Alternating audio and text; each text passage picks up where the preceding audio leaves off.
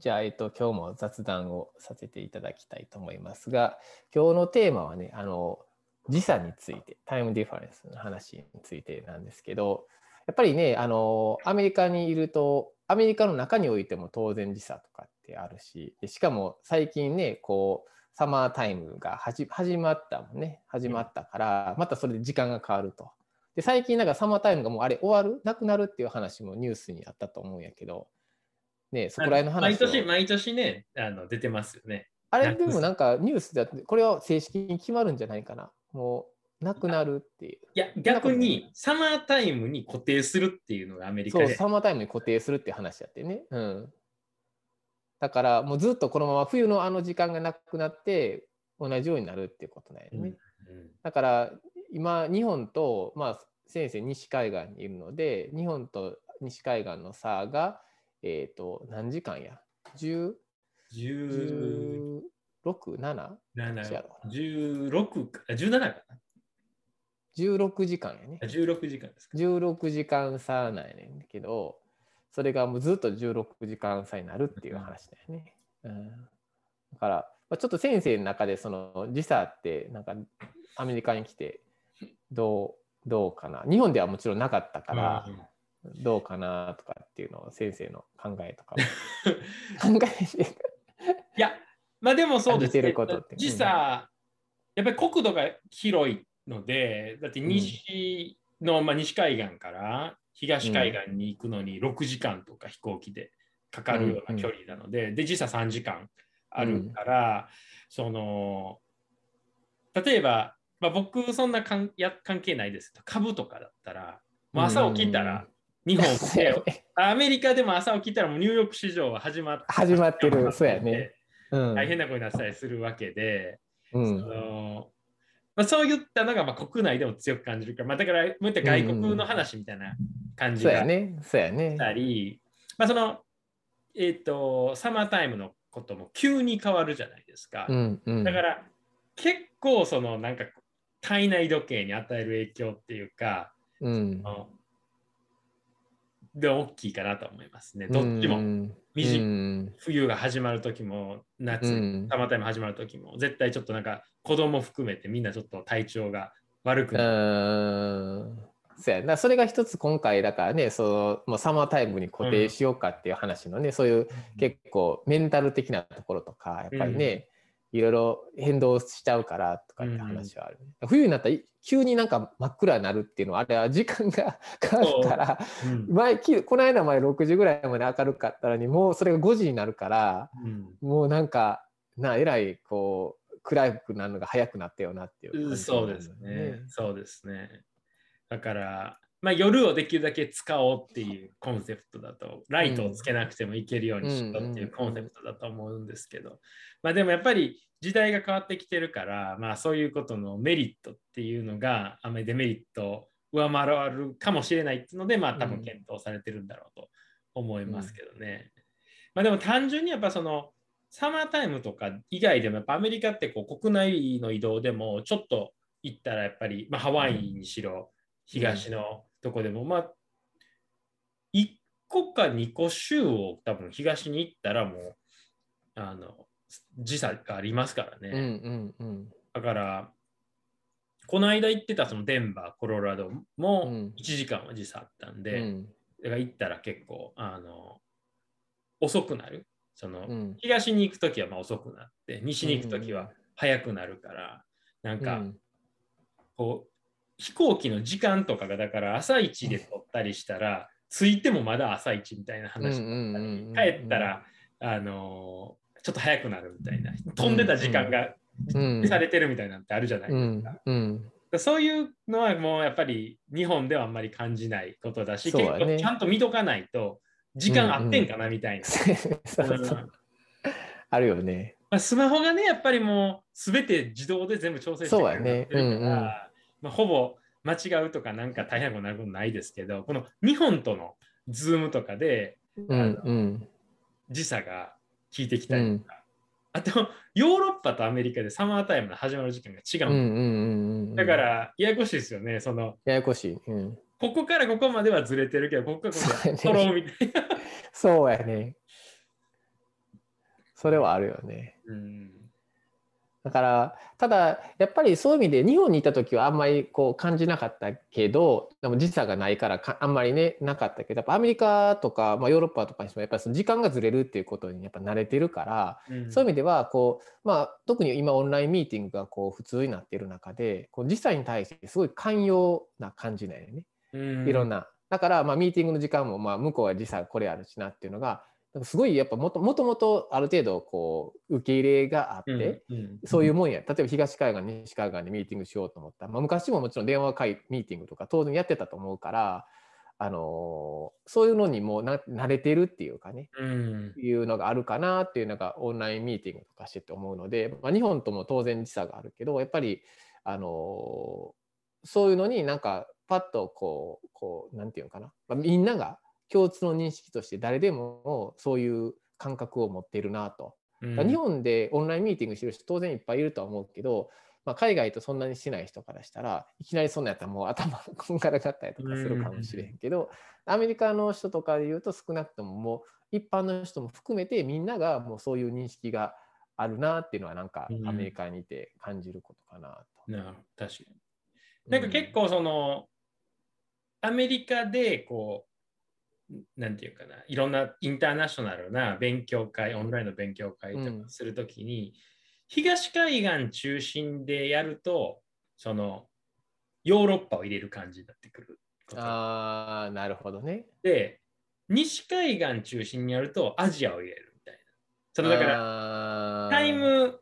が、なるほど。はいうん組みやすいっていう感じで、全部入れたら、誰か夜中になるじゃないですか。なるほどね。で、これ結構僕、あのーオンラインハイブリッドの国際会議でちょいちょい思うんですけど、うんうん結構そこを全部入れてるっていうか、その日本が朝から夜って固定されてて、で、こっちにヨーロッパ勢入れて、こっちになんかアメリカ勢入れるみたいな感じになるじゃないですか。で、そしたら、なんか無理ないみたいな。だからそのもっとオンラインやから、別にそのうん同時に集まらんでいいわけだから、もう個別になんかこう、やれる分だけこう、ヨーロッパの日は人はこの時にヨーロッパ足す日本でやる。で、こっちはうん日本と西海岸、アメリカでやるみたいな話にうんうんした方が、なんかみんなハッピーかなみたいな。なんか、絶対うん全員同じところに組み込んだら、誰か入ることあるじゃないですか、夜中の組とか。まあもちろんね、あるあるよね。そうするとやっぱうんめっちゃしんどいし、なんかその意味ないな。ね。で結構駐在さんとかでそのうん。夜中にミーティングがずっとあるとか、だから日本のそのやっぱりミーティングとかちょっと昼から夕方だとうんうんうん夜中にやる。いや、うんこれ夜中変えたったらええんちゃうんみたいな。うんどっかかぶるわけなんで、デイタイムが。うんでもなんか結構そこら辺は、なんかさ、日本はあんまりその時差に感覚が弱いから、うんうん融通聞かすっていう感じがちょっとないんかなっていうのはちょっと見てたら思いましたね。うんいやフィックスしちゃってて、予定が。うんうんでもこれからそこをこうちょっとうまくしないと、なんかうん続かへんなっていうか。そうだね。だからそういう国際感覚っていうかね、世界的に見たらみんな、まあ、そういうのがさっき言ったように、やっぱりタイムが変わるっていうことに、やっぱりみんながある程度、世界的には結構寛容。うんアジアはだから多分あんまないと思うよ。そういうみんな、中国とかは多分あるんやろうけどな、時差当然あるやろうと思うけど、うんあどうやろうな、タマタイムって中国あるのか知らんけど、まあ相当大きいから時差はあるけど、他の国はアジアでは多分どこ、インドネシアとかどうやろうな、あるんかな。でかいっすもんね、結構。あ、ないらしいですよ、中国。ああ、そうなんや。Only one time。ああ、そこは中国っぽいかもしれん、ある意味。これって言ったらもうこれみたいな。うん。うんでもなんかだからそういう意味で言っぱアジアはそのそういうのにサマータイムもまあああるんかないんかちょっと知らへんけど、まあ、あんまなさそうやしタイム、うん国の国土内でもその時差ってないしヨーロッパはやっぱり自分の国土はあれでもやっぱり EU っていうものがあるから、そういう意味で言ったらやっぱりねその行き来が多いと思うのでやっぱり多分そのミーティングとかヨーロッパ内でやったら多分アメリカみたいな感覚なんちゃうかなと想像するんやけどね。だからそういう意味で言うとやっぱり世界のいろんな全体を見た時にはこのやっぱり時差っていうものをかなりみんなは日常から普段から意識している人が別にこういう特別なことをしてる人じゃなくても普通に会社で働いてる人も含めて多分そういうのを日常的によく感じている人が多いんちゃうかなというのが、アメリカに行って一つなんか感じたことかなと思っててね。だから日本では逆にそれが東京であっても、まあ、関西であっても全くないのでそういう意味ではまあ楽楽っちゃ楽やし天気だってまあまずほぼ一緒やしね。よっぽど北海道とか沖縄とか、まあそれは違うっちゃあるかもしれんけど基本的にほぼ一緒やから、うん、台風が来たら全部日本来るけど今アメリカやったらねトルネードとか来ても別にあっちの 東のフロリダの方とかで西海岸とか全く関係ないから やし逆にワイドファイヤーとか西海岸あっても東は全く関係ないしっていう感じやから。ねこんなにひどいのにみたいな感じですよね。そうそうそうだからなんか全然違うなっていう感じがすごいあるよねやっぱりね。うん、確かに。いや、やっぱり連邦国家というか、その州が集まってできてるっていうのは、まあ、うん、アメリカのまあ基本コンセプトなんだろうなと思いますけど、うん、でもその、まあ、時差の話でそうですけど、その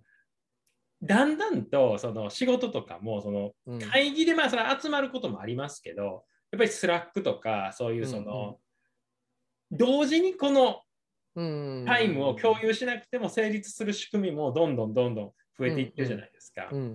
でやっぱり学会発表もなんかその、うん、どうしても聞きたかったらそこに飛び込んだらいいけど、うん、なんか、うん、 Slack 的なその発表形式が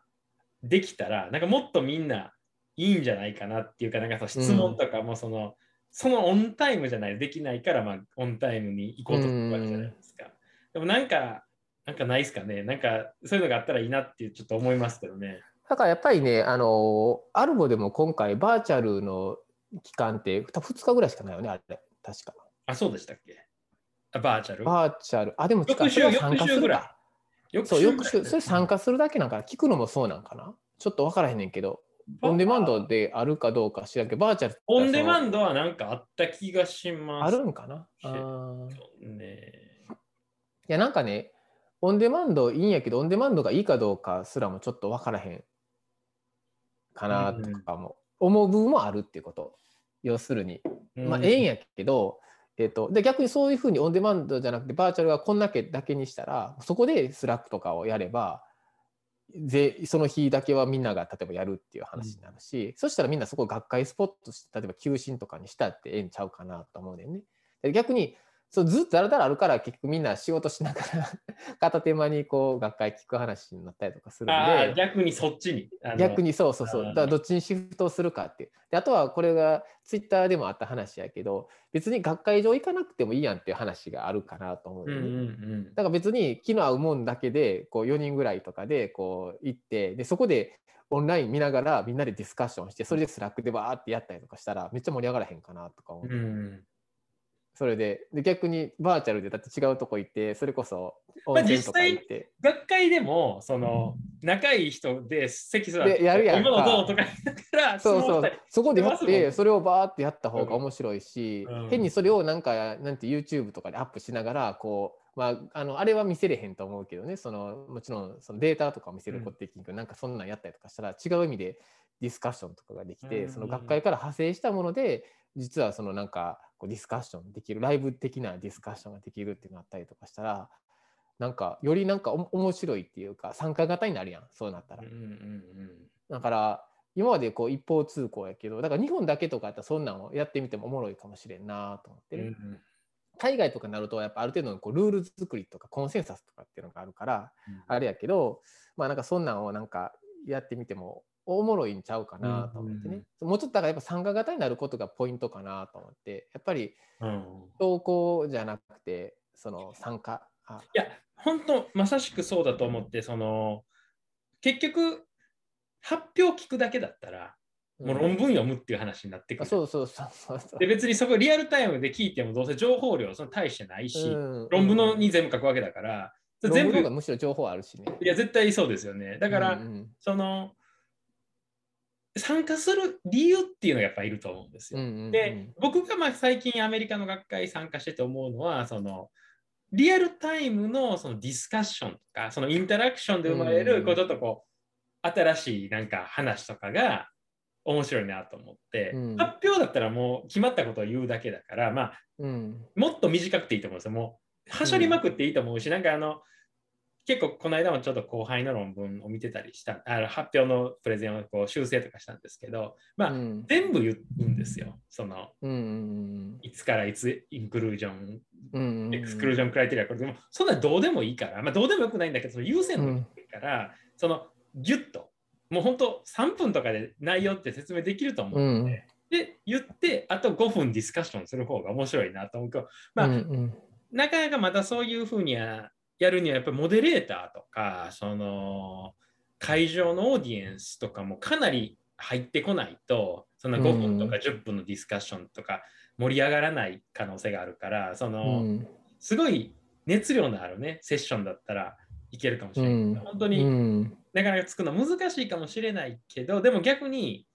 盛り上がりそうなパネリスト集めてこうちょっと長い時間とって、もうその僕と先生がしてるみたいな感じで、うんちょっといろいろ話しながらやるみたいなの方が今後ライブっていう意味ではいいんじゃないかなって思って。それがライブのいいところになるよね、うん逆にね発表。だからもう YouTube みたいにその動画バーって上げといて、もう見てみたいな。で、後でそれについてパネルディスカッションの方が、なんかうん、しっかりと理解して、なんか楽しい。そうやね。だからもう究極の話は、なんか論文発表会でもやっちゃおうかなって思ってるぐらいなんやけどね、俺の中で。いやいや、いいと思う。で論文にしたやつでもタイム差があるからね時間差があるから論文になる時っていうのはもう実際そのやってた研究からだいぶ遅れてるしそこで気づいてもスタートしてまあねディスカッションで生まれてもん時間差があるからもちろん、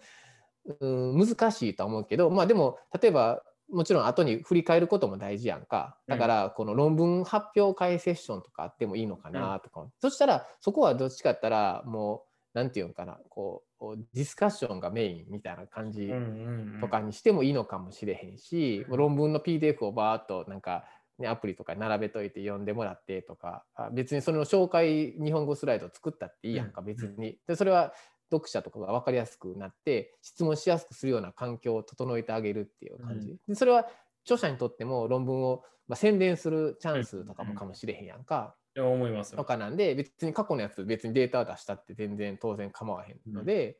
そういうふうにしてなんか、まあ、俺らがこうやってる一つの理由もそれやん。その日本人の論文とかもたくさんあるのに、こうあんまり実は読まれてなかったりとかっていうのもあったりとかするから、まあ、そんなんをまあできたらみんなが共有できるとねやっぱりこう発表されたものは当然ちょっと過去の話ではあるかもしれんけど、大事なエビデンスの一つになるかなとか思うので、なんかもっとその出したものを大事にするっていうのも 大事なのかなと。なんかだから日眼のあの外国語雑誌だったじゃないですか。だからああいうのの人をインバイトしてやってもらうとかしてもいい気もしますね。そうやね。だってあれで、あれは一応ね、日眼のあのコミュニティの人がセレクトして、うんあれって。で、ある程度そのジムが、まあ、いわゆるその眼科の重要な雑誌のところをピックアップしてきて、で、日本人のやつを著者がやって、それでインバイトをかけるっていうのとか、あとはそうじゃないものでも、やっぱり、まあ、ある程度ね、大事な論文とかってあるから、それをインバイトしてとかなんで、うんああいうのはまあいろいろある程度セレクトされてる。しかも日眼がメインのね、日眼機関誌うん、やからね。うん。だからそれで、まあ、似たようなその在在のやつを4人とか集めて、でうん。絶対ね、ちゃんと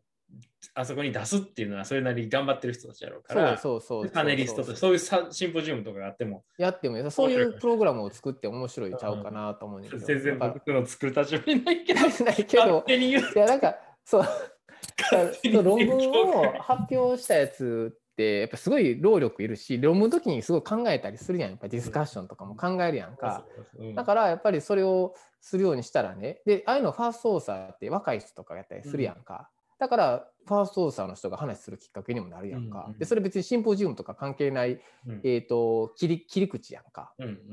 なんか面白いかもしれへんやん。うんでディスカッション当然できるはずやん、ファーストオーサーとかいや、やし、コミットしてるはずなんでね。だから、おもろいんちゃう？だ若手発掘の場かもしれへんし、うん、いや、そう思います、そう思います。ねうん。え、うん。やっぱりいかになんかその同じじゃないことを作ってこうなんかちょっとこうどんどんインフレーションさせていくかがすごい、うんうんちょっとあの時差の話と全く関係ない。全然違うね。でも結局でもその時差とか不便だから克服するために、まあ、いろんなもんがある気がするとこもあって、やっぱり、まあ、今もねアメリカすごい in-person の学会増えてきてるんですよね。うん。うん、先々週ベイル行きましたけど今週も今あの Vit-Buckle Society っていうそれ若手だけの硝子体手術の会があって、ベガスでやってるらしやってるんですけどなんかもうもうちょっとさすがに忙しいから行かなかったですけど多すぎるんですよ。来月アルボでまた夏、うんうん。4個ぐらいがこここぞとばかりに。そうそうそう。もうだから、やっぱりアメリカ、まあ日本からでも大変だけど、アメリカ内でもやっぱり近い学会ですら、やっぱ飛行機3時間とか、まあね、うん、で遠いやつだったら5時間とかかかる、まあかかるよね、うん、結構その国際学会に匹敵する労力をアメリカに払うっていうのは、うん、やっぱりなかなかね、その、そう簡単にできないっていうところがあって、うん。だから、そう考えたら、なんかやっぱりこう、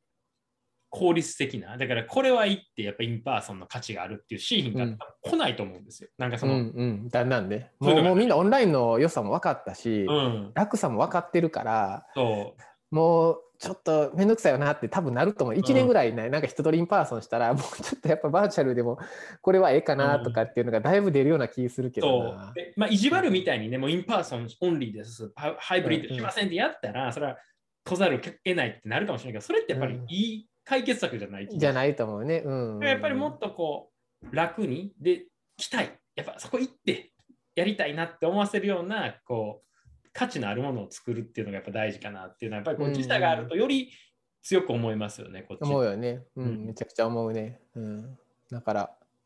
なんかね、あの、まあ、そういう意味では日本はめっちゃ恵まれてると思います。言って近いし。うん、うん、そうそうそう。どんな遠いとこですぐ行ける。東京、大阪、ほんまに新幹線で2時間ちょいぐらいし、九州とかまで行っても新幹線で全部行けるやろ？だから、福岡からとかやったら、まあ、福岡からさすがに遠いか。6時間ぐらいかかるか。新幹線やったらな。まあ、飛行機やったらもっと早いから、飛行機の方が早いのな。4時間ぐらいからいろいろ乗り降り合わせて。そうですね。やしかも新幹線のドアトゥードアの速度が半端ないというか、待ち時間とか半端ない。半端ないよね。うん、アメリカでプライベートジェットをやっぱり使いたいっていうのは、やっぱそのチェックインまでに絶対時間かかる。いやいや、かかる、かかるね。うん、それはそうやね。その見栄とかかっこいいとかじゃなくて、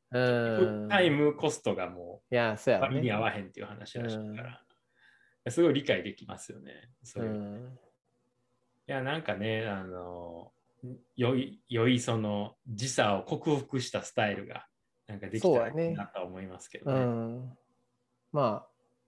全然時差と関係ない話だったけど、まあまあまあ、でもまあ、バーチャルとかとも当然関係してくる話になるんで、また、これを機会になんかいろいろ考えれたらなと。はい。はい。そんな感じで今日おしまいしたいです。はい。